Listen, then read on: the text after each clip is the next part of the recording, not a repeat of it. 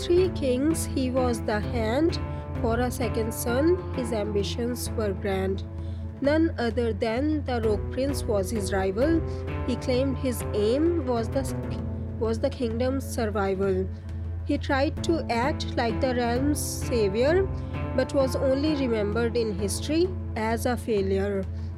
For his ambitions, he used his daughter like sending a lamb to the slaughter. He was removed from office by two kings. To bring him back, Alicent pulled some strings. Like a vulture, he had been watching Viserys' health while plotting to crown his grandson in stealth. He went to Rhaenyra, who was Aegon's contender. Could war have been avoided if he had made her surrender? Says Ihon Rosie Ixos Otto Hightower. And his name is Otto Hightower. This is a watch party of Ice and Fire. That intro was from Uzma with the help of Our Lady Tyrant Morgan. Uh, we are your hosts, Solar, Valar Morghulis. Uzma, Greetings, lords and ladies. and myself, Sam. In this podcast, we'll be talking everything and anything a World of Ice and Fire. In this episode, we are talking about the greatest hand of the king of all time, Sir Otto Hightower, and his journey throughout the House of the Dragon series. And we'll be comparing that with his journey in the books. So I won't be going into anything in the books past what we've seen in the show. This is a book spoiler warning. Uh, be sure to listen and pay close attention as you can elevate your Maester's rank and win links and prizes by listening to the podcast and answering our trivia. But before we get into the episode, we're starting with our segment for the love of lore, where I'll be going over anything involving history, culture, and customs in the world of Ice and Fire. The council will then discuss the lore and how it affects uh, what we're talking about today. In today's lore, we're talking about the City Watch, aka the Gold Cloaks. Uh, so the City Watch is essentially the law enforcement of King's Landing. Uh, they defend King's Landing, they enforce the law, and they try to keep the peace. At least that's you know what the job title says. Um, they're led by a Lord Commander. Um, they're also known as the Gold Cloaks, um, due to the fact that they have the um, gold cloaks on their back. Um, they're used as guards, foot soldiers, um, but they're not actually considered soldiers. So can be used as soldiers, not considered soldiers. Um, they're known for being corrupt almost all the time. Um, they're taking bribes, ignoring crime. Um, they basically only work for whoever has the gold to pay them. Um, pretty similar to our real life police force in a lot of ways. Um, they are housed in three different barracks um, the East Barrack by the Dragon Gate, uh, the West Barrack near the Cobbler's Square, and the Red Keep. Uh, their appearance, they have, as I've said, the gold dyed wool cloak. Um, they have mail armor and they have black gloves, boots, and armor. A little bit of history about the City Watch. They've been around since Maegor the Cruel's reign, um, but they were poorly trained and they and like we've talked earlier, they were very corrupt. Maegor was already a pretty bad king, and his uh, his City Watch kind of followed suit. Um, they were not great during his reign. It wasn't really until Daemon Targaryen took over the City Watch in 104 105 AC uh, that the City Watch really turned it around. Um, he joined the City Watch after having a few positions on the King's Council, um, and he actually established the gold cloak as the uniform. Um, and he actually got them all into shape. He issued them some weapons like a dirk, a short sword, and a cudgel. Um, he trained them well, and then he was responsible for like less corruption. Essentially, made the City Watch more uh, honorable. Um, and as we saw in the show, he ran it pretty mercilessly. Um, he did not fuck around at all. If you were um, a criminal in King's Landing, Daemon was gonna come after you with his City Watch. Um, but he, with this came a strong loyalty of his City Watch. Um, they grew to love him. Uh, as we saw in the show, they drank with him. Um, they went to brothels with him. He became like very close with his City Watch uh, guards. I don't know what you would really call them besides that. Um, and then to skip a little bit so we don't spoil too much, um, Aegon the Fourth, aka Aegon the Unworthy, when he became king in 172 AC, the Shitty Watch is back. Um, he promoted all of his own people to the City Watch. He used them as kind of go betweens to the brothels. They would bring him, um, they would bring him um, whores from the brothels, and they would kind of just like they were basically his servants for that particular thing, and uh, basically the City Watch just like upped their corruption once again. Um, but at this point, the reputation was incredibly low, and it wasn't until his son took over as king that it was somewhat repaired. Um, then go into some more recent um, times in the A Song of Ice and Fire series. Uh, Janos Slynt, you know, everyone's favorite character. Um, he was named Lord Commander during um, or after Robert's Rebellion. Um, and immediately he took bribes. He um, was paid for positions and promotions. Um, at one point, it was believed that almost everyone in the City Watch was paying part of their salary to Janos Slynt for you know whatever their like um their what whatever time they might need to work. You know, they gives Janos Slynt. I don't want to work nights. I don't want to work the early mornings. Um, they'd pay Janos Slynt for that kind of stuff. Um, Jon Arryn actually found out about this, and he actually had officers to testify against Janos, um, but they were all found dead. Um, and Bobby B in Bobby B's glory just didn't do anything, just let him remain as Lord Commander. Um, but it's also rumored that Petyr Baelish might have been behind um, Robert not giving a shit. Um, after being bribed by Petyr Baelish and the Lannisters, uh, actually betrayed Eddard Stark after um, Robert Baratheon was killed. Um, and that caused basically Ned Stark's death. Uh, after Barristan was dismissed from the King's Guard, he actually killed a bunch of Goldcloaks who uh, attempted to arrest him because Barristan is a badass. Um, and then the City Watch actually ends up killing all of Robert's bastards after uh, Cersei sends the City Watch to go kill them. Which, again, this is about kind of like who's paying the the Gold Cloaks. So the Lannisters are paying Janos, who is paying the Gold Cloaks. So therefore, they listen to the Lannisters. Um, but this also created a lot of animosity in King's Landing with the small folk, which then led to the riots that almost killed Joffrey, Sansa, Cersei, whoever else was there. Um, they even send a group of the City Watch up to find Gendry, who is with Yoren, to kill him while this is all going on. Eventually, Janos is sent to the Night's Watch by Tyrion for all of this corruption and killing children and whatnot. Um, Janos, before he leaves, actually grows the number of the City Watch into a pretty high number. I think it's something like 6,000 troops, but mostly are like very poorly trained. Um, a lot of them are actually just people who are promised food if they join the City Watch. So these aren't soldiers, these are just people just trying to get some grub. And they're like, oh, if I join the City Watch, I guess I'll uh, get some food. But then eventually the Battle of the Blackwater happened, and of course, all these untrained officers just abandoned their posts and ran away, almost costing King's Landing a loss to Stannis. Um, as we know, Tywin comes in and saves the day with the uh, the Tyrells. Um, and then some of the people who attempted to actually run away from this battle, the people who abandoned their posts, they try to come back into the City Watch, only for Tywin to be like, "No, you're not coming back," and then he breaks their knees. Um, that's like mostly what's gone on with the City Watch up until now. There's been a couple things here and there, but nothing of import, of, of, like nothing important. Um, but what do y'all think of the City Watch? Uh, Solar, we'll start with you. See, this is a tough one for me because um how can I put it? I'm not the biggest fan of law enforcement. but I do recognize their necessity, especially in a fantastic place like um, King's Landing. Um, it kind of reminds me of that scene in Life of Brian where they're like, yeah, well, other than the sanitation, education, public safety, what have the Romans ever done for us? Kind of thing. Um, the City Watch though it doesn't play that re- that big a role in the story in time, I suppose you can say. We don't get to spend a lot of time with the City Watch in any of the stories. The weight of their presence in the story does play a big one. Um, so when it comes to that, I, I think about that, and I like that it was established by Maegor the Cruel um, almost kind of like a subtle nod from Martin to say, "Yeah, I don't like cops either." And look, it was a terrible person that made them. um, but yeah, um, within the within the confines of the show, though, I don't mind them. I, I don't mind them all that much. Um, yeah, it is. It is. It's one of those necess- one of those necessary evils.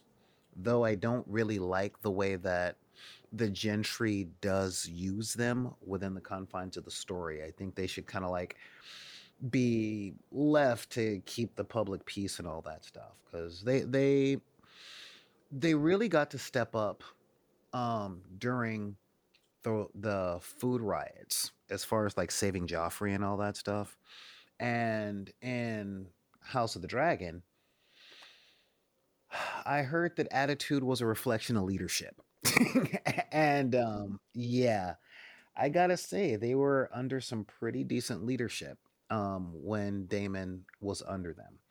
You know, harsh tactics, but they were still disciplined about the whole thing. So, you know, kudos to that. I don't know. What about you, Uzma? Like you're you're you're a better expert on this than I am. Probably doesn't doesn't have as much um dislike for badges either. I completely agree with you about the leadership. Uh, as we have seen, I think that the only time I liked City Watch was when they were under Daemon, because as uh, Patch has said, most were open to bribes and uh, would do anything for money. But that wasn't the case uh, when it came to Daemon. Uh, they were loyal to Daemon, and uh, they stood against the crown and so, uh, backed Daemon up. So it shows leadership, how much how well they have uh, gotten uh, good leadership. Uh, They didn't get, get that. And maybe if they have, they might have been better. And as we see how corrupt uh, Janos Slynt was, as Tyrion has said, you have no honor. so uh, they couldn't have go- been uh, very good under that kind of leadership. And they were uh, told to ki- murder kids. They murdered children uh, robert's bastards just on the order. So i agree that they did, they weren't used very well and they were uh, really bad. So the only time i did like them when they were, was when they were under daemon's command. And yes i agree that they were a little bit too harsh but they did uh, manage to reduce crime and the city was safe the streets were safe for women and children and everyone so they succeeded in their role even if otto didn't agree with it I like that you bring up the the Yeah. Tyrion saying it. What I think the what was his quote? It's like I'm not questioning your honor. I'm denying its existence. Yeah Yeah. Such a good line. As he's getting shelled off to the to the to the wall. Good stuff. Good stuff. I also like your comment, Solar, about um you you t- you said that you think George R. R. Martin doesn't like the police either. Because I was thinking this when I was like putting this together, I thought the same thing. I was like, I feel like he's making Yeah. them look so shitty. He must have a problem with the police as well. Yeah, Yeah, I completely it's, agree. um, I mean, he has come out and saying flat out that he's a hippie. Yeah. So But that is our love and lore segment. Um, moving on, we are moving to our portrait of a character segment, uh, where we, we will talk about a character's journey throughout House of the Dragon and compare that to the books. Uh, this week, Uzma will be talking about, like I said, the greatest hand of the king to ever live, Sir Otto the Hightower. best fuck that guy. to you, Uzma. so sir otto hightower aka Fuck that guy. is the younger brother of Howard Hightower. Um, he was first appointed as Hand in 101 AC, which is the year the Great Council was held to choose Jaehaerys' new heir after Prince Baelon's death. Prince Baelon's son Viserys won by 20 to 2 1 uh, vo- 20 to 1 votes and became the heir to the throne. After he was named the Hand of the King, Sir Otto came to King's Landing with his wife and children, that is, his daughter Alicent Hightower, and a sir and a son, Sir Gwayne Hightower, who Daemon chose as his opponent and defeated him in the tourney. We never saw his son after that episode after, that first episode, but he's still lurking around somewhere in the shadows of King's Landing and has become the ghost of the Red Keep. I know I'm really bad at jokes. Otto is also supposed to have some other sons, but we don't know much about them. King Jaehaerys' strength and wits began to fail, and he was confined to his bed. Alicent became his constant companion, fetching him meals, reading to him, helping him to bathe and dress, etc. As per our very own Sir He Who Never Lies and Is Never Wrong, aka Mushroom, Alicent did way more than just that. And two years after. Sorry, go ahead. Just just just saying that we need the mushroom cut. yeah. Nothing important per usual. Although we might have to call it something else. I can't imagine why. So, acco- according to mm, Mushroom, Alicent did way more than just that. That, and two years after the Great Council of 101 AC, that is in 103 AC, King Jaehaerys died and Viserys ascend- ascended to the throne.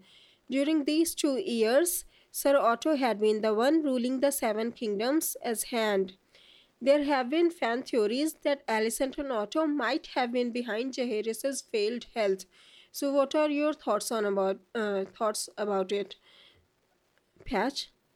Um, uh, I don't know. I I, I feel like Jaehaerys was pretty old, and I don't really know how that really benefits them all that much. Other like you know he was because I think, well, Otto was pretty much already hand at that point. Yeah, I don't know. I don't know if it really does much other than maybe put because it put him in a little bit better of a position because because of him and Viserys being closer in age or something. But I don't know. I don't think that there's enough benefit for them to kill Jaehaerys for that to be a thing. So I'd probably disagree. But how about you, Solar? I agree wholeheartedly. In fact, while I was doing research for this episode, the idea occurred to me that um it was possible, just possible. And get your tinfoil hats, everybody.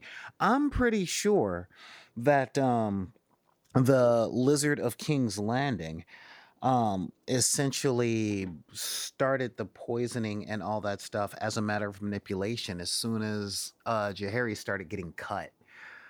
Um yeah, I definitely think that he was he at least he if not Alicent was responsible for poisoning and stuff like that. I mean, we saw that in the first season.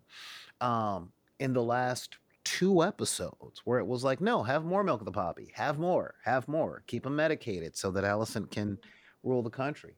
But yeah, I think the poisoning and all that stuff came at the beginning. Um, honestly, I don't have any backup stuff, so my feeling, since I hate this guy so much, is that he essentially poisoned um, Queen Aemma as far as the as, as far as the birth goes. I wouldn't put that past him either. I can completely see it. So yeah, yeah. yeah, I, I'm right there. I can completely see it uh, because uh, her death is the only uh, way Alicent could get her way in. so I can see it happening. And as for Alicent, uh, do you think he pushed uh, her towards Jaehaerys like he did with Viserys? Like, what was the point of her getting close to Jaehaerys at this point? She couldn't have married him. Um, are you asking me Uh, specifically? to both of you. We'll start with you, Solar. Oh, in that case, yes. Okay, he had already uh, essentially watched. Uh, I'm trying to watch the language because of certain restrictions from very popular websites. But he was already playing, let's call it a companion organizer, um, to um, the previous king, as far as his daughter went. You know, um, no, there was no coin exchanged in hands. But really, would it shock you? So Mhm. the fact that he pulled from the same playbook the second time, yeah, I see it. I, I, I, I totally see it. What about you, Sam? You know, I'm not sure. I guess like I guess I'm trying to see of where the where the benefit comes from of him scheming with Jaehaerys when Jaehaerys, like you said, like he wasn't gonna be marrying anybody else. Like killing him doesn't really change their position all that much. And like part of me thinks that maybe at some point, uh, so like Otto actually might have had the best interest of the realm and and even the Targaryens at heart. But then as you know, then Viserys came in kind of yes, yesing everyone and kind of being a little easier to manipulate like that that might that's that might be the only reason i could see why he would do anything. Because it's like maybe Viserys was just he's like he's easier to manipulate so i'll get rid of Jaehaerys. But at the same time just Jaehaerys was old as shit when he died. So i think it's I think maybe partly Otto might have actually been trying to help the realm and put sending Alicent to Jaehaerys was actually like an act of goodwill. But then later on, as the years got, went by, Otto was like all about just kind of climbing the ladder or something. So uh, that was a lot of rambling, but I, I don't know. I'm not really sure what what his play would have been with killing Jaehaerys and sending Alicent and all that with Jaehaerys at least. So. I feel like this might have been uh, to get her a little bit closer to Viserys uh, because uh, um, it would be like, see, I'm taking care of your father. And according to our very honest and very true um, truth, te- teller, Mushroom, uh, she slept uh, with uh, Viserys while he was married to aemma according to some of those rumors. So maybe it was to get her closer to Viserys because uh, as you as Sam said uh, it's it's way easier to manipulate Viserys than to manipulate Jaehaerys. Yeah, and if Mushroom says it, it has to be true. So. oh yeah. Sorry.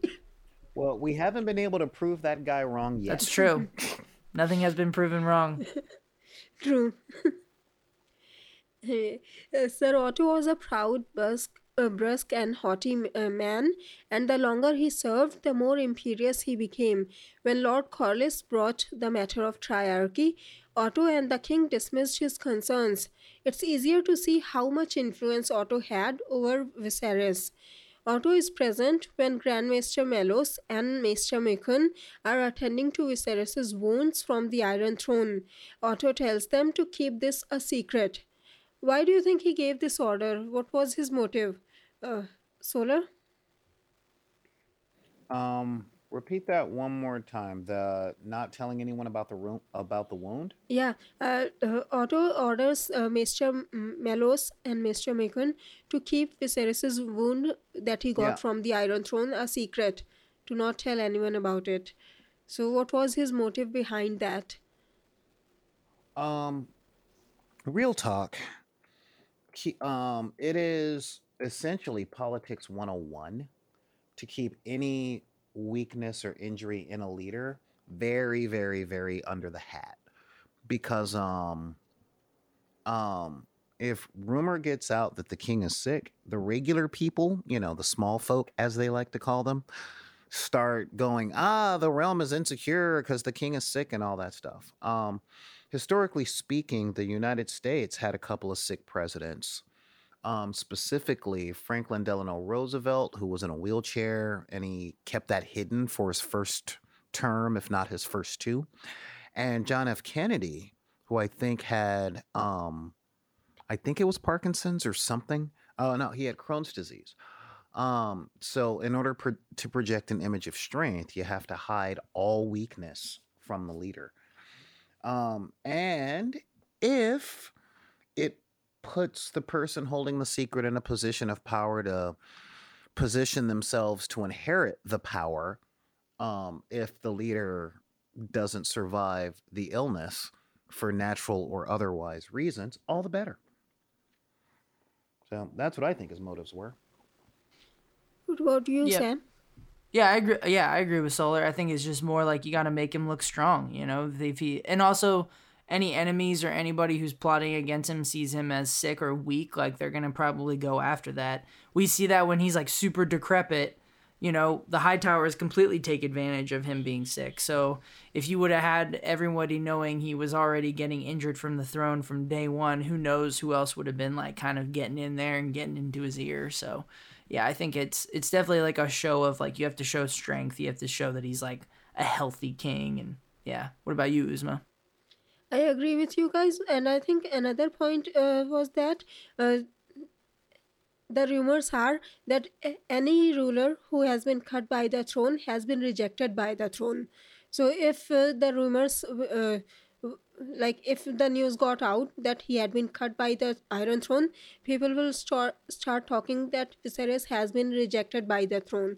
So that could have been one of the motives because uh, Otto was at mo- at his most powerful when Viserys was king because he was so easy to manipulate and he was completely under his spell. He even uh, didn't listen to Daemon when it came to Otto. So it was in Otto's best interest to keep Viserys on the throne for as long as possible. And that would have been affected if the news got out. yeah, makes sense to me. Anyway, uh, so as we were saying, uh, Otto's greatest rival is Prince Daemon. When Daemon punishes the criminals, Otto complains about the excessive violence. When Daemon says it's to, it would make the city safer for the nobility coming for the tournament, Otto turns it into a personal argument by bringing up his marriage uh, and saying uh, he should go back to his wife. After Viserys after Viserys ascended to the Iron Throne, um, he had allowed Daemon to return to King's Landing and join the small council, first as master, first as master of coin, then as master of laws, and last as the Lord Commander of the City Watch. It was Sir Otto who had convinced Viserys to remove Daemon as master of coin by saying he was a spendthrift that would beggar the realm. Then he had then he had had Daemon removed as master of laws by saying mm, he was a tyrant but he came to regret that decision when becoming the Lord Commander of the City Watch put 2,000 men under Daemon. And we see Otto trying to do the very same thing in the first episode. In order to remove Daemon as heir, he proposes to make Rhaenyra mm, the heir. He tries to convince Viserys to remove Daemon from any position of power. Viserys refuse, refuses to choose between his daughter and his brother. Later, Otto informs Viserys that Daemon has dubbed Prince Baelon the heir for a day, making Viserys so mad that he exiles Daemon. According to our super reliable mushroom again, the real reason for this conflict is the is that Daemon had deflowered Alicent. So, what do you guys think about all of this? Was he truly concerned that Daemon would become a second Maegor, or was there another reason for their rivalry? And what do you think about Mushroom's claim regarding Alicent? Uh, could it have been enough to make Otto mad at him? We'll start with you, Sam.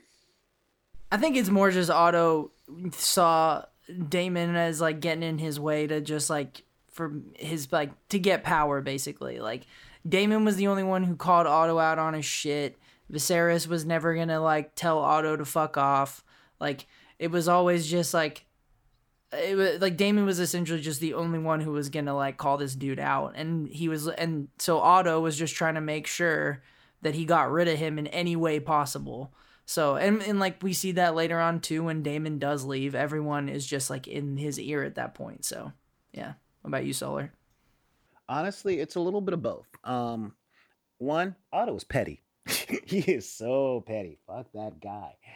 Um, I like that you brought up when he lost the argument, he turned the argument personal.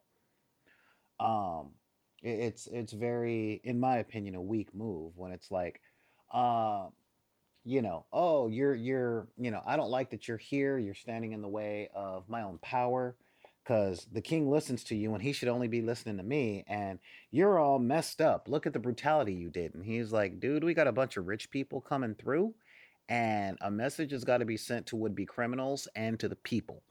Um how would you do it? And he's like you know as soon as as soon as king argue with that like, yeah it's like as soon as you know king Viserys was like okay well he's got a point otto went straight up to well you should go home because because because you don't talk to your wife. yeah, that's it.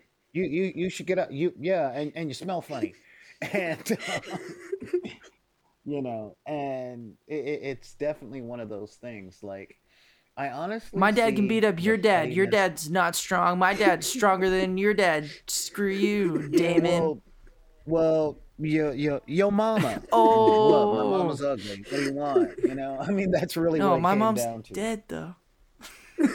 you know. you know. Um. And so, yeah, I mean, that that's really what what it came down to. So, yeah, I see him as someone who sees Daemon as a danger to his power. He's just. I definitely see Daemon Targaryen as Otto Hightower. Fuck that guy. Um, I, I see him as his kryptonite. You know, um, it's kind of one of those things where when you're with a manipulative, uh, you're around a manipulative person, and you've got that one friend that always sees them for what they are, so they never want that person around. They try to get rid You of him. Yeah, yeah, yeah. Like you know, Gollum and Sam. That's that's really, you know, what I what I see that going. You know, so yeah, um, because we definitely know that Otto Hightower is an opportunist. That's that that's I don't think that that is really one of those things that's up for debate.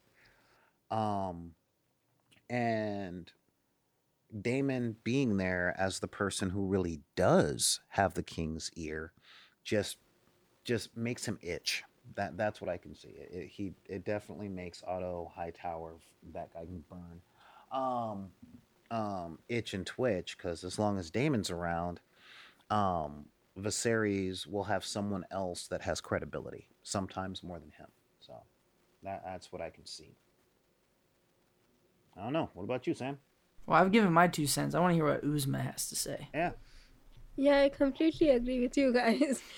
I'm trying to be very, uh, you know, unbiased here, but I really hate that guy. Now is not the time. Daemon is right. Otto, fuck that guy, is wrong. Uzma, Uzma, we, we know this show is. we know that there's always going to be bias here. Let's not lie to ourselves. We know it. I mean, if even if Daemon wasn't involved, I would still hate Otto. like it was so petty, uh, and he just turned it personal. Uh, okay, uh, I can't argue with that. Just like uh, Solar said, mhm, he just when he couldn't argue with him about uh, what he did, he turned it personal. Like you should put the, this much effort into your marriage instead of on the streets. Like he was, he is the city Lord Commander of the City Watch. It's his job to put this much effort into it. What he and if he won't, Otto would complain. He's not putting much effort into it. No matter what Daemon does, Otto is going to complain about it. Right. Anyway, moving on. When Rhaenyra chooses Sir Criston Cole as the new King's Guard, Sir Otto protests, saying a more politically valuable candidate should be chosen, which Rhaenyra re- rejects. When Otto is informed about Corlys and Rhaenys's pr- proposal to marry Laena with Viserys, Otto claims Corlys has overreached himself. And then Otto brings up the pain of the passing of his own wife and goes on to say he does not envy Viserys for being forced to remarry out of duty. Later, Viserys declare, declares he will marry Alicent instead, and Otto looks really smug.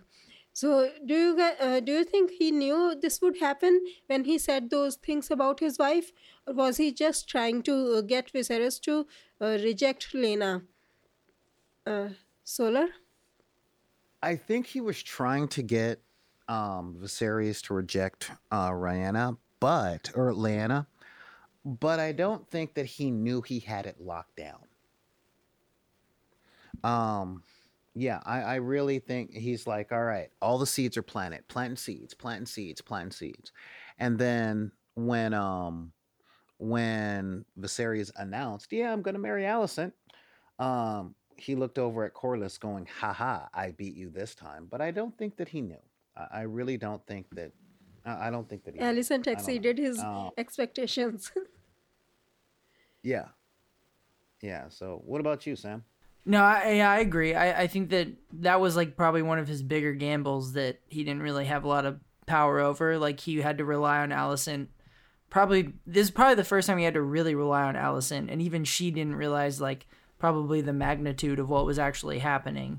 So I I, I do think that that was like mostly a gamble on his part, and I don't think he knew until like up to the last moment because he was really the only person who was gunning for Alicent when everybody else was like, we know what the right move is, and you know Viserys mm-hmm. ignored everybody. So, and I think I think that even Otto was probably like, oh, I'm probably not gonna win this one, but here we are. So, what about you, Uzma? I think he knew uh, that Alicent wasn't really into it because, uh, like, uh, when he hu- when she hurts her fingers, he says, uh, "You are the most beautiful lady on in the court. Why do you hurt yourself so much?" So he knows Alicent doesn't like it. He, she isn't into it, but he still sends her. Uh, so he probably expects that she won't mm, be as successful because she's um, her heart is not into it. But uh, Viserys, being Viserys, still falls to her manipulations. Classic. Imagine if she really had put her heart in it. I, I don't know. I, I don't know if there's anything that could have happened um, to make um to make that marriage loving. I, I don't know if it was possible, I you know. agree. Uh, But I'm because pretty sure uh, that Otto didn't care. Fuck that guy. and uh, I still don't think uh, even in her later uh, later years, in the last few years, Alicent loved Viserys. She is uh, all she has is anger for him. Maybe that's changed because of what happened with Rhaenyra. But I think we are getting off topic, so we should continue with the deep dive. Okay. So when Daemon steals a dragon egg, Otto goes to Dragonstone to retrieve it. Uh, he tries to provoke Daemon by saying things like Viserys would never lower himself to entertain such a mummer's farce, among many other mean things. Uh, he only succeeds when he states that this confrontation could kill Daemon's unborn child and its mother. When Rhaenyra arrives on Sara- Syrax, uh, Otto orders Criston Cole to escort her back to safety. Rhaenyra ignores his objection and retrieves the, the egg. On, on Prince Aegon's second name day, Otto joins the royal hunt. He is pressured by his brother, Lord Hobert Hightower, to convince Viserys to name Aegon as his heir over Rha- as his heir over Rhaenyra, as he is Viserys's firstborn son. Otto expresses doubts that Viserys sees it so clearly, and Hobert says that it lies with him to make him see it. Later, Otto makes a suggestion of marrying Rhaenyra and Aegon, which Viserys laughs it off as Aegon is only two years old. Do you think his family's pressure affected how Otto think and what he did, uh, or was it out of his own personal ambitions? We know da- what Daemon thinks. Daemon thinks he's just a second son and he can't a name, he can't make a name for himself, so he's doing it. But what do you guys think, Sam? I think yeah, I think it's mainly his main motivations are like for power. I think he's thinking like I'm gonna because I think he sees that he's not really convincing the king to switch heirs from Rhaenyra to Aegon. So he's like, well, why don't I just like, you know, cash in and just make this marriage happen in that way? I'm still kind of like as in as much power as possible. Because I think at this point too, he's like almost regretting um thinking that Rhaenyra should be, or telling Viserys that Rhaenyra should be heir because of how much, like, I think she has more influence than he ex- expected. So at this point, he's just like, okay, why don't I just use her, you know, her clout, get her married to my grandson, and call it a day. So I think it is like he's try. That's how I think he wanted to try to keep power, but then Viserys, you know, laughed in his face. Which the irony of all of this is kind of hilarious when you think about it. So Solar, what about you? And how much influence, how much influence do you think his family has in this? I don't think much. I think that I, I think that the second son thing's pretty true. I think that like I think that that's why he's so ambitious because he has nothing to go home to essentially. So I don't think that they I think they don't have any influence by saying anything to him, but just the influence of him being a second son is enough for him to go for what he goes for. So, yeah. Solar? I kind of see it more as a personal political ploy. Um, I mean, his job is to advise the king and all that stuff, but he already sent his daughter in to be like, "Hey, how's it going? You need a friend? I just happen to be a hot young lady when you need a new wife. Let's be friends."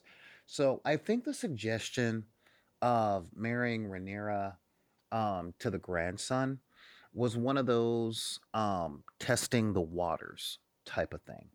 It's like he know he knows Viserys. He knows him very well. So it's like, hey, take your favorite kid and marry your favorite kid to your new kid. That'll work.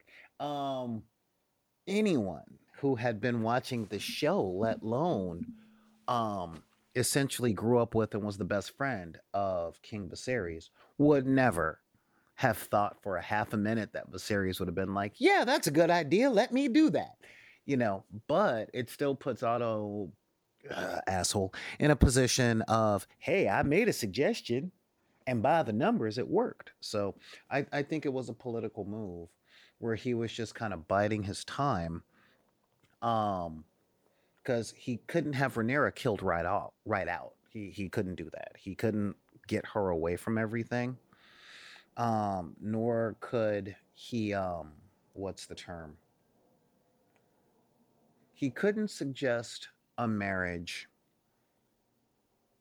to anyone that solidified, or should I say, maintained the power that he and his daughter had already gotten. You know, there there was no suggestions he could make that would keep keep the hat on him. So he made the most outlandish suggestion, knowing that the king would say no, um, so he could still be the dumb guy. You, you, you know what I mean?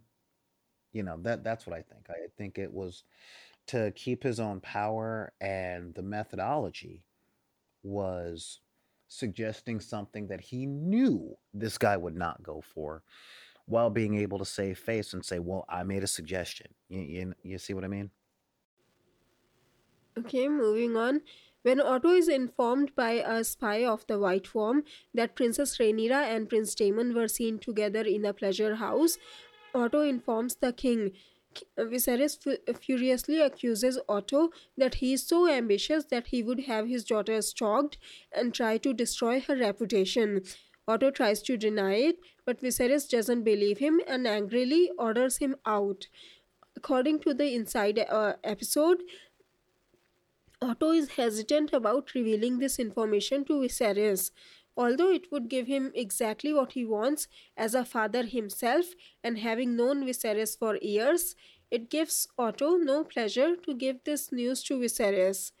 What are your thoughts about this take? How do you feel about the showrunners trying to make viewers sympathize with Otto at this point? And do you agree with this choice? We'll start with you, Solar. Too little, too late. Um, I did actually see it as a moment of I really don't want to tell this to the. I wouldn't want to hear it, and I'm stronger than this guy. Um, yeah, I, I did see that moment of humanity, but not enough.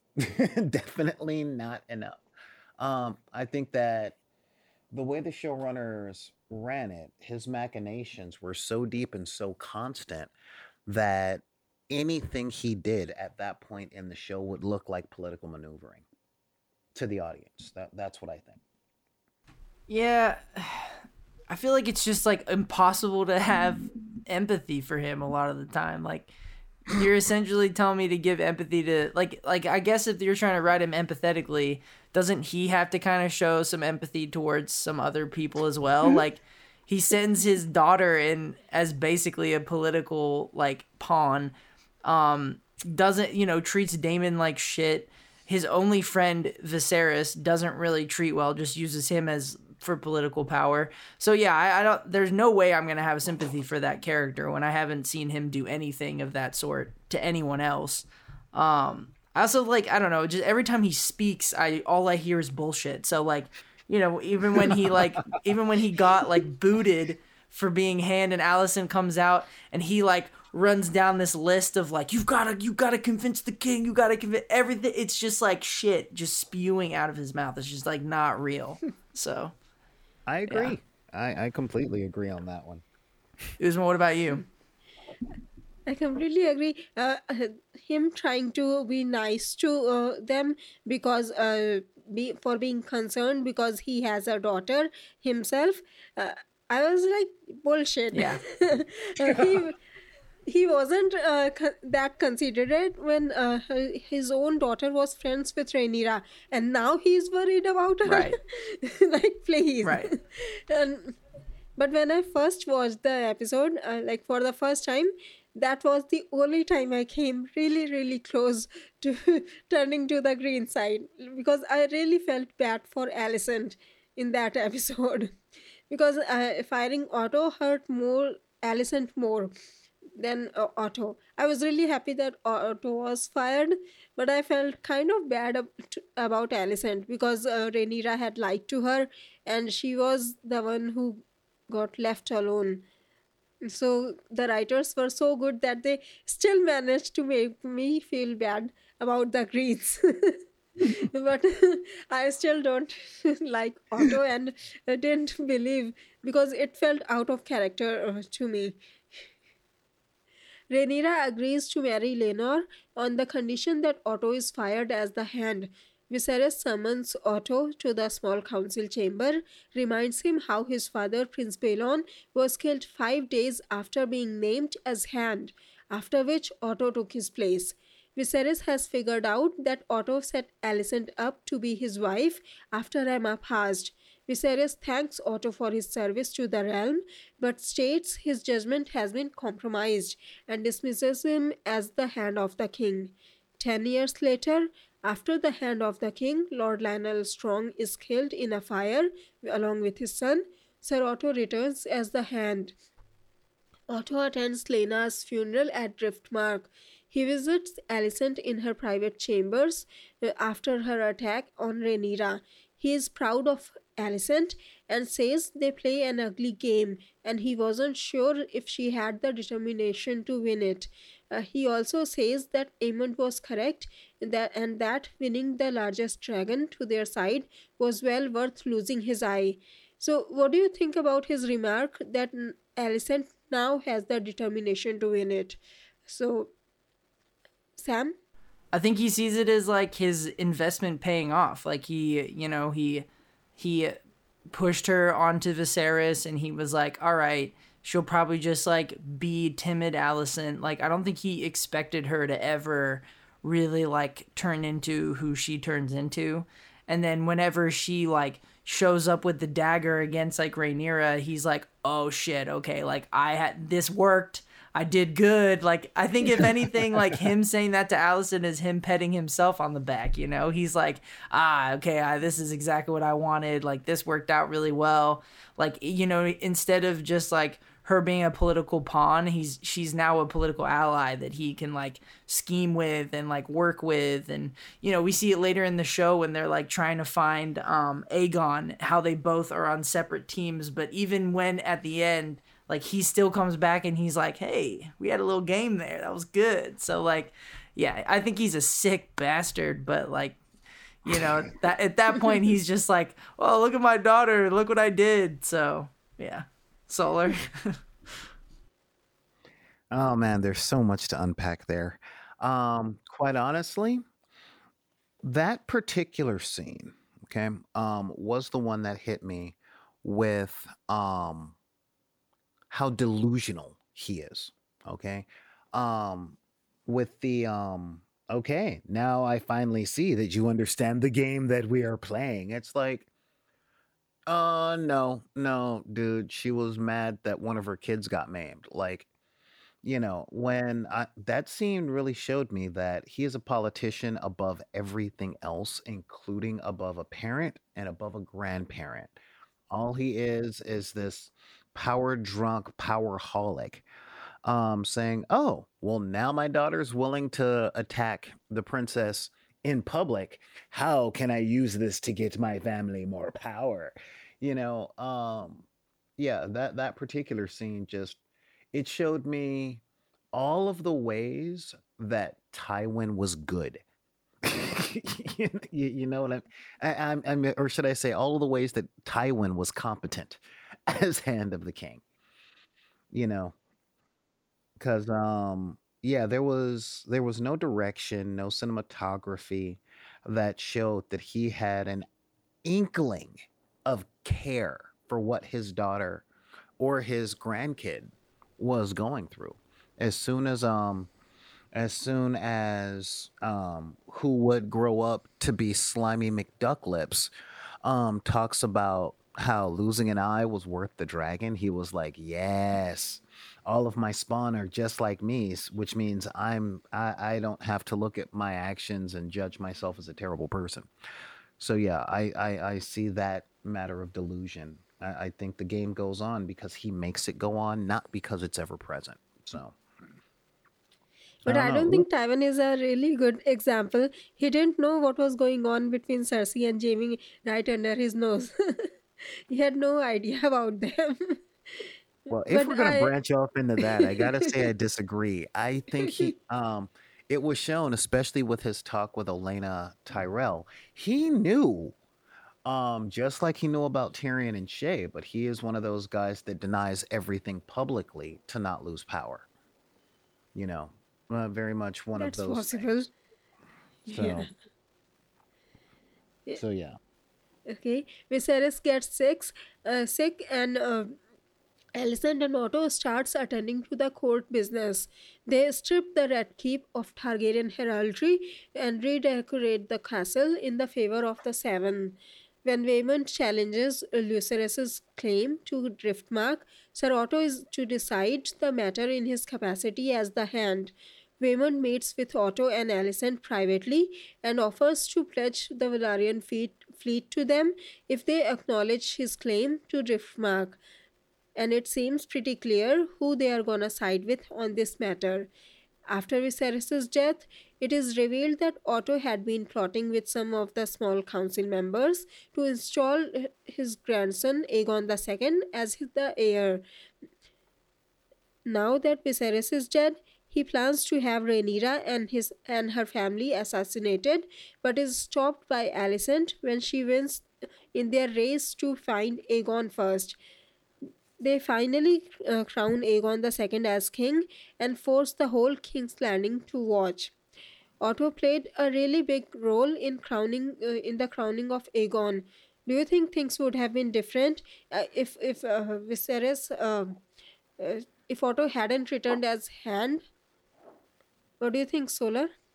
Wait, um, what was that question again? Would things have been different if who had been Hand? if Otto had hadn't returned as Hand of the King, uh, do you think things would have been different after Viserys' death? Oh, absolutely, absolutely. Um, given that wasn't it um the strong that was um the hand while Otto was gone? Yeah, Lord Lyonel Strong.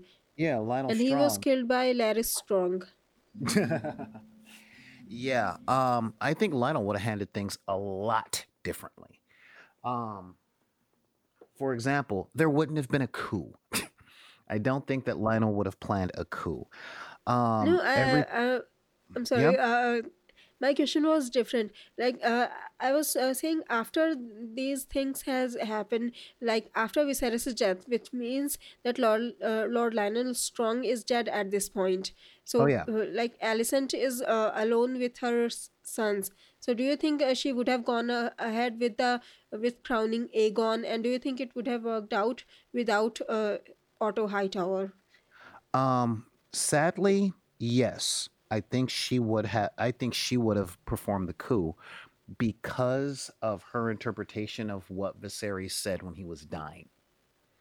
When he talked about the the prophecy of ice and fire, that just sent her over the edge saying, "Okay, it's got to be my son." You know. Um so yeah, I I seriously think that that particular battle would have happened um if Otto still hadn't come back as as the hand. I, I think events would have played out the way that they ended up playing out. I think that I think the the chase wouldn't have happened because as far as I could tell, the chase was more about who got to Aegon to influence him. Like which one of those two gets their claws into him. Um, you know. So that's what I think. I think it would have played out a lot differently had he not been there because Aegon would have been under Alicent's um, influence. That's the word I'm looking for. Um, already, it wouldn't have been a push and pull between, um, um, you know, Papa Bad Guy But And Alicent has never been able to control Aegon ever since he was a child. it's true. It's true. Um, but I think the way that she was looking at it was, um, I may not be able to control him, but my father will. And so I, you know, so that that's kind of where I said I think things would have played out differently, um, if uh, if Otto hadn't returned as Hand, um, things would have played out in a slower time frame, you know. But I, I think he I think Aegon still would have been crowned because of what Viserys said to Alicent on his deathbed. So that's where I sit. What about you, Sam? I go a bit back and forth about it. I think uh I think that the the reason that I think even the coup kind of went through in the first place was more because um uh Otto was already plotting with other members of the council. And I, I do think that Alicent would have spoken up and said this is what I heard, but I don't think unless the council who was well, okay, I don't I don't necessarily think that it would have gone down the way that it did because I don't think that the council would have been loaded up with Otto's people, so they weren't going to be scheming. I think Alicent would have brought up what um what Viserys said when they were um when whenever he was dying, but I don't necessarily think it would have gone the way it went. I wouldn't have been surprised if maybe she would have sent a raven to um to Otto just being like this just happened, like maybe get here. Um I, I it it would have definitely created some animosity, but I don't know if it necessarily would have created an entire coup. I think that Alicent was also still pretty much um at that point I still think she was she loved uh Rhaenyra, so I think in the show at least since Otto and his council members weren't there to scheme, I think it probably would have been not as much of a coup. I definitely don't think her her children would have been murdered or anything, and I'm pretty sure Aegon would have been very happy to not take the crown anyways. So, yeah. But Uzma, I'm interested to what you think. Yeah. I agree with you, Sam. Uh, I don't think everything would have been uh, everything would have went so smoothly without Otto because, as you mentioned, they were already planning even before Viserys had died what to do. Otto had filled the small council with his own men, except for Lyman uh, Beesbury, and we can see how he d- took her claim that uh, Viserys has had changed his mind because he said, "I have known Viserys for years, and I don't uh, want to believe. I refuse to believe that he would cha- do something like that because he knew Viserys, and uh, a lot of other uh, lords would have felt the same way if they hadn't been with uh, the Greens. So, um, and uh, uh, besides that, it comes down to like male and female. In this world, Otto got the support of all these men, but would Alicent have gotten that much uh, support?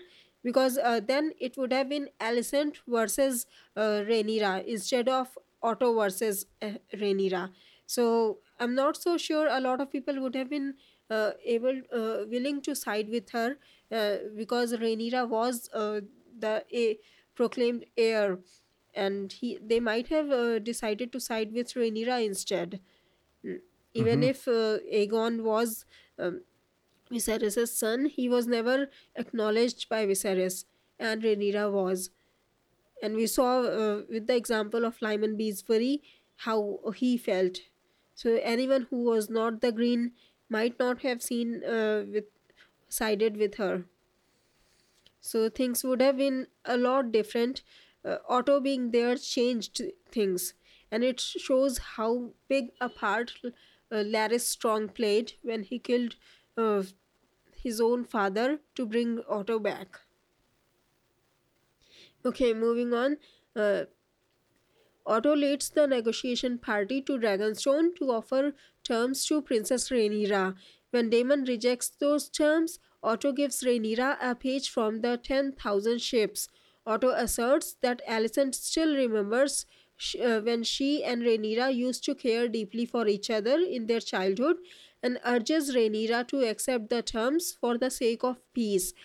When Daemon gets mad at Otto's attempt to manipulate Rhaenyra and draws his sword, Rhaenyra refuses the situation by telling Otto that King's Landing uh, would, will have her answer on the morrow. In history, Sir Otto is remembered as a man of great learning, but um, a failure as the hand of the king. What are your thoughts on it? Without giving any spoilers, what do you think? Uh, why do you think he's considered as a failure as the hand? Sam?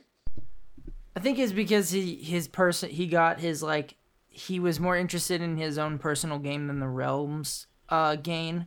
I think that that's probably what why he would be considered a failure. Um I and and I mean if you look at the way they ran the realm, I don't think that Viserys would have would have ran the the realm the way that he did as well. And just the fact that, you know, they he basically like caused a whole you know, he put a usurper on the throne essentially. So basically everything he was supposed to do as hand, he didn't do. Um yeah, I think it was just personal gain over the realm, and I think that's why he'd be considered a failure. Yeah. Solar, what about you? I couldn't agree more. I really couldn't agree more. And I want to agree more, but I can't agree more. Um, I honestly think that he would be considered a failure to the realm, especially by the historians, since they have kind of the inside scoop on what goes on in the small council, because he didn't do the job. You know, um, everything, like, if you look back at every single um, argument that he had with Daemon. um, Daemon did every job that he got, every single one. And Otto didn't care about the security of the city. He didn't think about um, the future of the realm itself. It was all about House Hightower. Okay. Um, and that is the last thing that someone in that position um, should be thinking of. Like, I always thought that the hand of the king should have the same restrictions as the King's Guard and the Night's Watch. You give up everything because um, running the kingdom puts you too close to taking the kingdom. and that is where his attention was. His attention was all about taking, not not making sure that the realm was okay.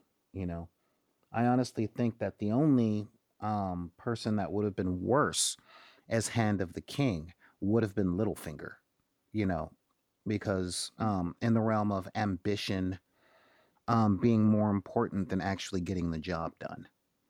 So that's why I think that he would be considered the worst. Um, from the usurpation of the throne um, to criticizing the way that Daemon actually got the job done without presenting any better solutions. Um, and everything that we see him do. Oh, and to everything involving the stepstones. Like everything. Every time somebody came to the king saying, the realm is in danger because of this, he's like, yeah, we ain't talking about that. So, how can I get my family more power? Let's talk about the tournament. Let's talk about um, who you're going to marry. Let's, you know, you, you see what I mean? Like, for somebody whose job it was to run the kingdom, he didn't do a whole lot of running of the kingdom as much as he did the setting up things to take the kingdom. And I think that was a pretty transparent thing for anyone that was watching, like the historians. So that's why I think. I mean, do you agree or disagree um, with the statement, Uzma? I partially agree with your statement because uh, I agree about Otto uh, being uh, more focused more personally and not doing his job properly. Because um, mm, just like you said, when it came to the stepstones, he was uh, he stopped Viserys from uh, uh, sending aid because uh, even though it was the realm's uh, responsibility, even though it was Viserys who was called the protector of the realm, and it was Viserys's duty duty to protect the sailors, Daemon did that job. Viserys, uh, Otto stopped Viserys from doing it. Similarly, there were uh, other few incidents where uh, the crown should have responded and uh, should have taken action, but Otto was against it. Otto was the one who stopped them from doing those things, even though uh, it meant uh, the realms getting hurt, the people getting hurt, and he didn't do his job properly. What I disagree about is the hand uh, being affected by personal uh, relations. Just look at Tywin Lannister. He was he also wanted uh, his uh, own daughter Cersei to get married into the royal family, uh, even though Aerys rejected uh, Cersei, and he was king. Uh, he had been hand to different kings, uh, but he was uh, he d- wasn't known as a failure. Sir Otto Hightower was known as the failure, Hmm. and I, That I mean, that is a really good point. I mean, he, I, I would say that Tywin racks up as second best hand in their history. Um, although we don't really hear much about many others outside of Otto, Bloodraven, Jon Arryn, Tyrion, and Tywin. So, Ned, As- hmm? Ned Stark. Yeah, yeah. and the fact that Otto has the reputation for being worse than Ned has to say a lot. Exactly. Oh, that's messed up. I love Ned Stark, but he was not good at that job. True. Okay, so that's all for uh, character deep dive. Uh, back to you, Sam. Awesome. Thank you, Uzma. Uh, next, we have our Raven's Eye segment where Solar will be talking about the cinematography and directorial choices made and how they affected the show. After you, Solar. Hello, everyone, and welcome to The Raven's Eye. Now, I had to do a lot of research on this one because for someone so important, um, he didn't get a lot of scenes, but it says a lot as to the importance of his character. Um, I did notice, and this is where we're going this week, so strap in.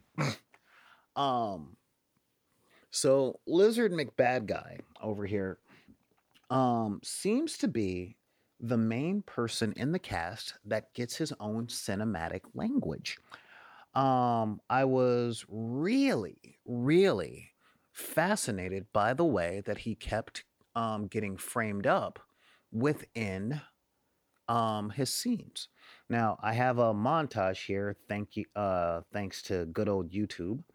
Um and if we take a look um, through here, we have the entire small council, and Otto sits alone at the right hand of the king. There's no one else there, as if there's no one else that not only is as close to the king, except for Daemon in this scene, but there's no one else that is in the executive branch, if you will. The um, it is um the king makes the decision and Otto does everything himself. But every scene that he's in, there here's a really good one where he is framed to stand apart from everyone else in almost every scene that he's in, and specifically every group scene that he's in, except for one, and that was the scene at um, Dragonstone, which we'll talk about a little bit later. Um, but when we see um, any other shot, especially in this scene from episode one, whenever we see anyone else on screen, it's always from Otto's point of view. The reverse shot is always what Otto was looking at, or someone else looking at Otto, or someone else looking at the king. But very rarely, Otto looking at the king, which cuts the king out of everything that he does and him standing against everyone else. Now, this particular scene is one of the many, many, many arguments between um, Otto and Daemon, but Otto always stands apart. And most of his um, scenes um, consist of him um, standing standing alone in a scene or speaking alone with another character. Okay, now this is really, really important to the framing of his character because his, it has the effect to the watcher that the showrunners and the cinematographer sees that there's no one else that sta- can stand with Otto. Okay, either stand with him on his side or um, stand toe to toe with him, except for maybe Daemon, which is why they're both positioned so close to the king and all the in all of the small council moments. But most of the time when Otto is on screen with other people, he's sitting by himself.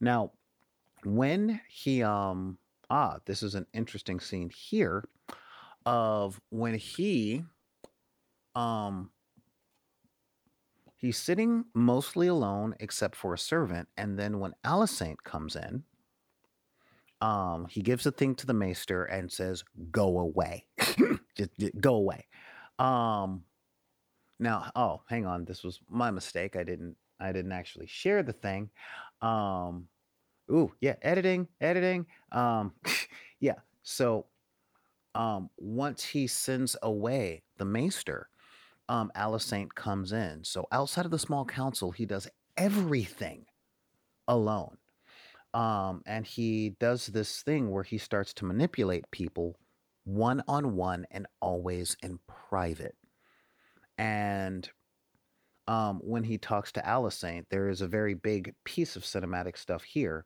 where he's framed up to always be bigger than her, either bigger, the biggest person in the room, or the person that's far away. Um, now here, ah, here we are, that good old scene right here on the Dragonstone, again facing off against Daemon, but he's still always framed with either no one else at all in the shot or no one else in focus. And this is a really, really thing. Like the cinematographer makes it very clear um, that when Otto is in frame, he is center frame. um, we might be able to see um, Sir Bitter Hot Pants over here.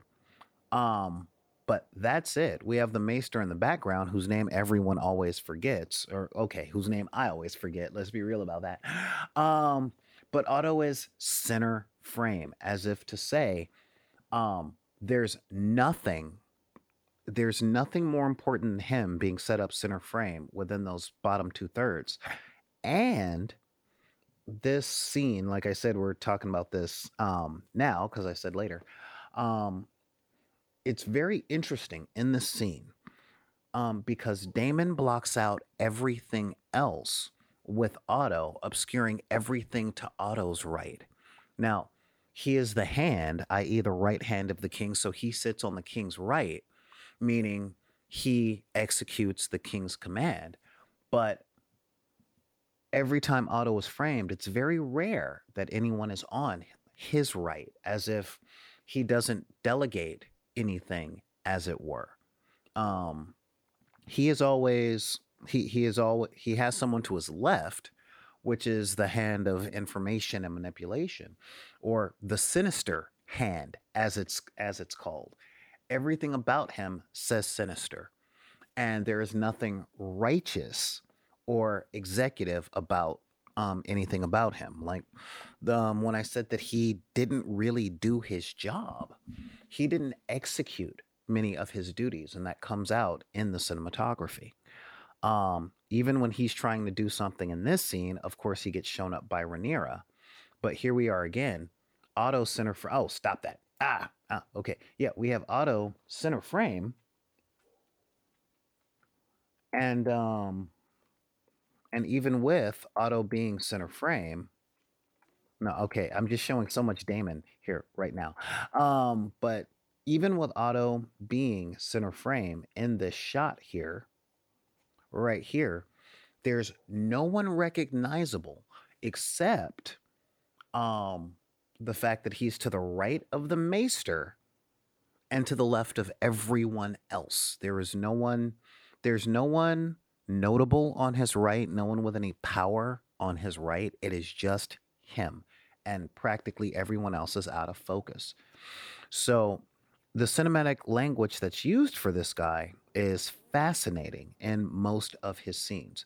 Even here, when Alicent and when Alicent walks away, he turns and to the right is nothing no one um and it's a very visual uh, visual way to say everything that gets done goes through me you know? Um in this scene we have a horse and an unnamed guard that's out of focus and then he walks to a different frame where there's nothing but a horse's butt. That's it you know? And every shot um shows that to his right there is nothing you know? There is absolutely nothing and most of his conversations are shot reverse shot. Very few he shares a screen. He shares the screen with anyone he's talking to. Um, so the visual language of him is very isolating. And again, we're shot with a scene that even makes him bigger than Alicent. So whenever he's in the same scene with Alicent, he's always above her.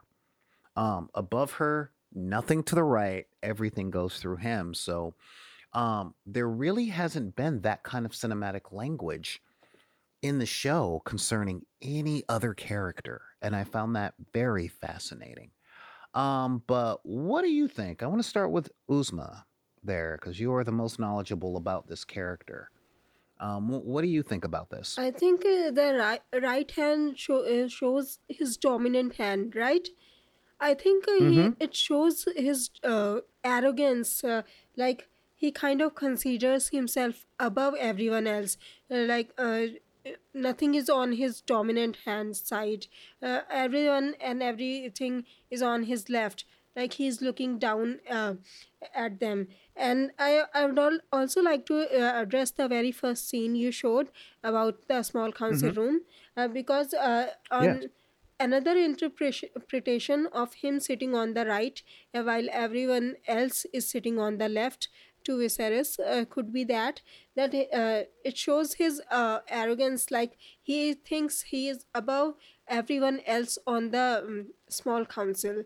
Like he is not equal like i'm above the rest of you. You are not my equal. I'm the closest to the king. And the only other person as you said uh, closer uh, to Viserys to sit on his left is Daemon. But still uh, Otto is sitting on the right si- hand side of Viserys. It shows like he is uh, th- he it shows how high he thinks of himself that he is uh, above everyone else and he is the only one who deserves to sit on the right side Yeah, yeah, I, I gotta say, I, I absolutely agree with your observation, and I like that you brought up um the the self-importance there. You know, um, like I was speaking from the standpoint of the cinematographer, but I didn't think about the character um, putting themselves there intentionally to say no one matches with me. I, I like that observation. Um, Sam, what do you got? I think this is really cool. I never even noticed this or thought of this when watching the show. So I think I think it does show like kind of how Uzma was saying how he feels like he's superior to a lot of people, which I think also like gets into his character is that it's it's more than just him wanting power. It's more that maybe that he thinks he's the only one that should have power and kind of the way that he plots that whole like he only sees people by themselves is like to it that to me is almost kind of funny because he thinks he's being sly even though everyone knows it's like we all know what you're doing dude. Like we get it. And but he's trying so hard to like keep it a secret. So i think that part's like kind of funny. But i, I the the like what the scene that we just had with like him like ri- having um having Otto right next to the king reminded me so much of that scene in, in Game of Thrones when Tywin has ev- all the council come in and everyone takes a seat. And like you've got I think Petyr Baelish takes like the seat right next to Tywin. And then Cersei comes in and drags a chair and puts it up to his right just kind of like how Otto is.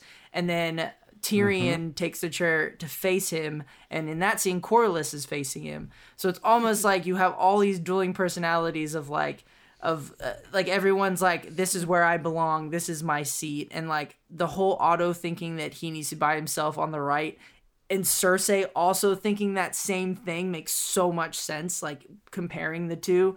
And then also like Corlys and They're Tyrion sitting in the same place. Yeah, it just like it all makes so much sense. but yeah, so that that I thought I think that's really cool. I I really appreciate you sharing that solar because I didn't think about that shit at all. So yeah. Hey, no problem. Um, honestly, I'm hoping a lot of the viewers out there are like, ah, I never noticed that, and then they start looking for Yeah. it other I didn't know, notice it Read the cinematic language for um, but yeah, so that's where I have um, on that, like just noticing that the cinematic language that's used with Otto, or with Otto's characterization, is the most consistent that I've seen in this particular show. Um, Yeah. and that says a lot to the importance of his character, regardless of how I feel about him. Fuck that guy. Um, so, you know, hats off to the showrunners and specifically the cinematographers for just putting all that stuff in our brain meats. Excuse me, for making it so that we can hate this guy so easily. but that has been our Raven's Eye segment. Back to you. Thank you very much, Solar. Um, and now for our Fire and Blood segment, where the whole council digs into our chosen character's story. Uh, Uzma, you got some questions. Yeah, let's start with the changes from the books. Name one change that you liked and one that you didn't like from the books about Au- Otto Hightower. We'll start with you, Solar.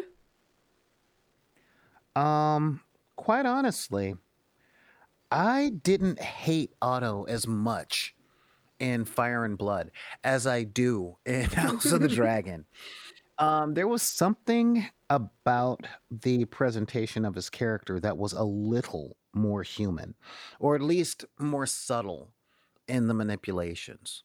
And I think that uh, the change that I really didn't like was the way that his story was presented in the book was a lot less on the nose and it left more room for interpretation versus in the show we go yeah no this is the bad guy like i think the show gave um took away i'm not going to say his redeeming qualities but the possibility that they exist at all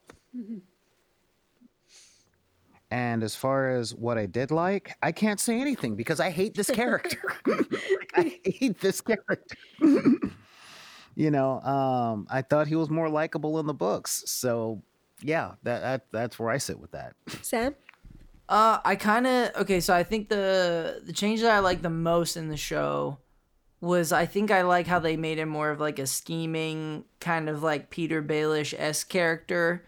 Um, in it like I, I kind of like that it's more of a scheming character. Whereas in when I'm reading Fire and Blood, I didn't necessarily view schemer. I kind of just viewed this like kind of just like kind of mad at being second son, kind of petty, which he is petty, but that was like the only thing I was getting from the books. And in this, he's like a little more of a schemer. Even if he's a bad schemer, he's like still scheming and trying to play the political game. So I did like that. A change I didn't like. Um. I mean, I guess uh, if they're trying to give me empathy towards him, I didn't like that because I'm not gonna be empathetic at all. I, I I think his like I think the self righteousness part was like a nice little addition if that was him trying to manipulate, but if that's him being genuine, I don't like that. So, yeah? Yeah, he's clearly bla- uh, bad in the books. yeah, yeah. Okay, so the change I liked uh, was Otto going to Dragonstone himself to retrieve the egg and to tell Rhaenyra to bend the knee uh, to Aegon the second. Uh, like uh, Otto uh, in the books, they say that uh, Viserys sent people to retrieve it, but Otto didn't go there himself. But uh, Otto going uh, Okay. there himself was something uh, I really liked because uh, it would have been weird just seeing random people trying to get the egg back from Daemon. like, please, this is Daemon we are talking about. All right, that that's a good point actually. that that's a really good point. Okay, I'm gonna have to change my answer to that. Like the fact that, well, yeah, in the books, um, it didn't really talk. The books didn't really talk much about what he actually did, and I guess the change in the show was he actually did get up and do something. yeah. You know, granted, it was you know useless, but it it, it At was least something. he tried. Yeah, yeah, exactly. So, all right, yeah, I I got to side with you on that one. And uh, the change I wish they had kept it was Otto being re- removed for insisting too much for Aegon to be named heir. In the books, he was uh, removed because he pushed Viserys too hard uh, to put Daemon uh, Aegon uh, as his heir. And I think uh, that would have been more satisfying than just Viserys firing him because Rhaenyra asked him. So I think that would have been cool to see, uh, watch. Okay, moving on to the second question. Name one action of Otto that you liked and one that you disliked. We'll start with you, Sam. One action I liked. Oh no. Uh oh um puff, uh, you know I like the addition of the the green in the King's Landing halls. I think that was a nice touch. um besides like I you know I like I think their decor was nice for the throne. I think that that was a nice little change from the red and black. I think I think just a little green and gold was a little better. Um, one thing I didn't like, like everything. Uh, what did I? The, I guess. Uh, I think the main thing I didn't like was just the whole like as like Alicent walking out after he's like you should go talk to the king and maybe wear your mother's dress. Ugh, it's so gross. Like I can't. It's just so nasty. Like I think that's probably my least favorite part. Uh, Solar, what about you? Um, something that he did that I like. Does leaving count? He didn't even do that by himself. you know, um, it's that that is like you know, uh, for those of you guys watching, yeah, I deflated when it was like name something he that he did that you liked. Oh, I don't know if I can. Um, let's see here. Um, um, um. I mean, he called his daughter pretty. I, I guess that's that's nice. Um, interior design, yeah, I guess that's something. Yeah. Um. Uh. Yeah. That's this. Uh. Yeah. No. That's that. That. Um. I mean, there's got to be something. Like every character has a redeemable thing that they do. Like every character saves the cat. Every single one. um. Um. I just can't think of any. I just can't think of any. Um. I think yeah, this is mean, probably called the him- hardest question so far. of this season to tell you the truth like um yeah something that he did that i liked um uh yeah no no i i, I ain't got it i'm sorry i'm sorry I think interior decorating yeah. is really all we have for this guy. It's and honestly that's more Alicent I, thing, right, you know right, yeah, and it was you know they were You doing know. it for the church as well, so it's like I don't even know if I agree with that. You know, this I mean I'm just being polite at this point, so yeah. Yeah, exactly. um, now, something he did that I didn't like, we don't have time.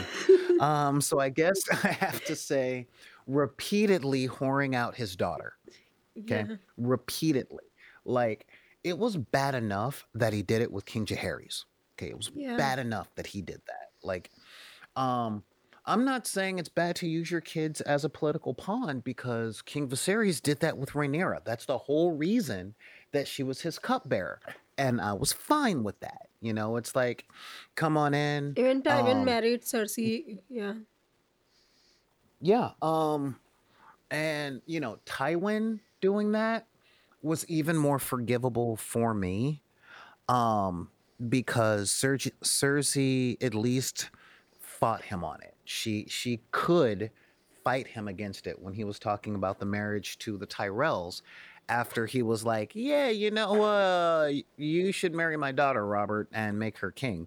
And it's not like most young women in this world would say no to that but um essentially he looks at a king in power who's sick and dying and then he whores his daughter out to that king you know? And i'm just like dude there there's no forgiving you for that like none you know?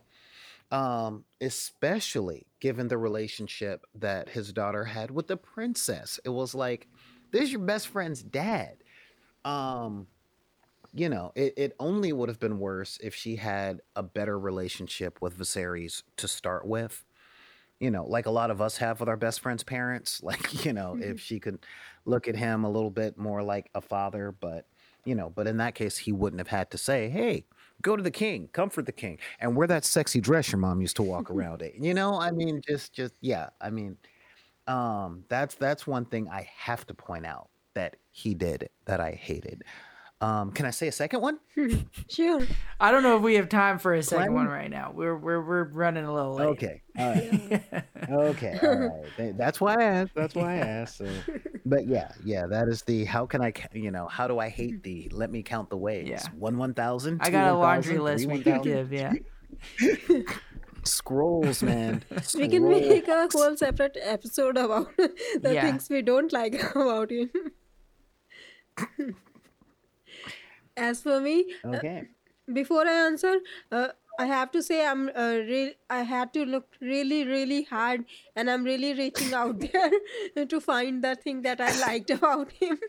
Uh, It was during the hunt. He kind of supported Viserys in a way when uh, his brother put him that uh, convinced him to name uh, Aegon the heir. He was like, I don't think he will. Uh, it kind of felt. excuse me. Sorry. It kind it kind of felt like he was uh, trying to support Viserys. So I don't have anything else. so we'll go with that. Do you think he kind of supported him?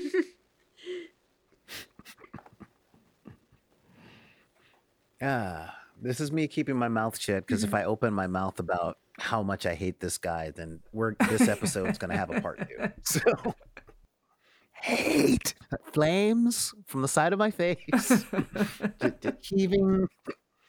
Yeah, okay, and the thing I disliked uh, was uh, once again sending Alicent to Viserys. I think uh, all three of us had the same answer for this one. Okay, moving on to the next question. Uh, Oh, Pick here, one s- charac- here, Uzma, do you mind if we only do two questions this time? We're like already at time, and we still got to do Fans Sure. of the Dragon too. So appreciate Sure. it. Sorry, y'all. okay, maybe uh, one word answer. Sure, sure. Which character is most like um, Otto from Game of Thrones? Quickly, one word answer. Mm. Sam? I'm gonna go with Petyr Baelish. I was saying it earlier. I'm gonna go with him. Solar. agreed. One word answer. Agreed. For me, Tywin. I like it. Okay, so that's all for Fire and Blood. Uh, back to you, Sam. All right, thank you, Uzma. And now we have our fans of the dragon segment, where where we where we have trivia, polls about the World of Ice and Fire, and questions and comments from you, the listeners. Uh, today's trivia: um, Who did we say we loved, but they were terrible at being Hand of the King? Um, I will give you a hint: it's not Otto Hightower. Um, Uzma, do you have some polls for us today? Yeah. Let me share my screen. Just give me a moment.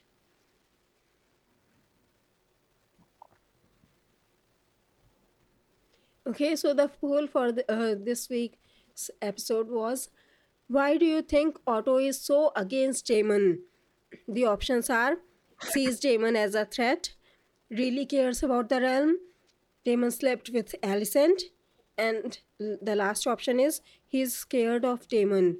And on Twitter, 37.5% people voted uh, sees Daemon as a threat, and Daemon slept with Alicent, both at 37.5%. And 25% people voted he's scared of Daemon. and 0% people voted for really cares about the realm. and on um Facebook, 73% of fans voted for he sees Daemon as a threat to his power. And on YouTube, 64% pe- uh, fans voted he sees Daemon as a threat to his power. And only 25% of people voted he's scared for Daemon. And once again, 0% fans voted he really cares about the realm. At least we're consistent about the uh, not caring about the realm part. Everyone agrees. Yeah. what do you guys think? Uh, what are your answers? I think threat to his power. Um, I think that that's I think that's legitimate. I think it's interesting that Twitter thinks that Daemon slept with Alicent. I think that's interesting. Yeah. Yeah, honestly, threat to the power by way of accidentally seeing Daemon in the shower one day. I mean, just yeah, one or the other. well, you know, one is that, the other is why. Because yeah, yeah, Otto very much has a short man complex, and this is in a world with Tyrion, so. God, I hate that guy. So that's all for the fans of the dragon segment. Back to you, Sam. Awesome. Thank you, Uzma. Well, that is our episode. Follow us on Facebook at AWPOIAF and Twitter at Ice and Fire Party. And email us at watch party of ice and fire at gmail.com uh, if you are watching on youtube feel free to comment below. Massive thank you to our king Jordan Rannells for editing and putting the episode together. Long may he reign. Check out our friends over at watch party lord of the rings who have who have all the lore and discussion you can need when dealing with lord of the rings and the rings of power series uh, we also have our pals over at Watch Party Wheel of Time with anything and everything you need about that universe and series. This has been a production of the Watch Party Network. Thank you so, so much for joining us. We are your hosts, Solar, I really hate that guy. Uzma, Valar Morghulis. and myself, Sam. Fuck that guy, Valar Morghulis.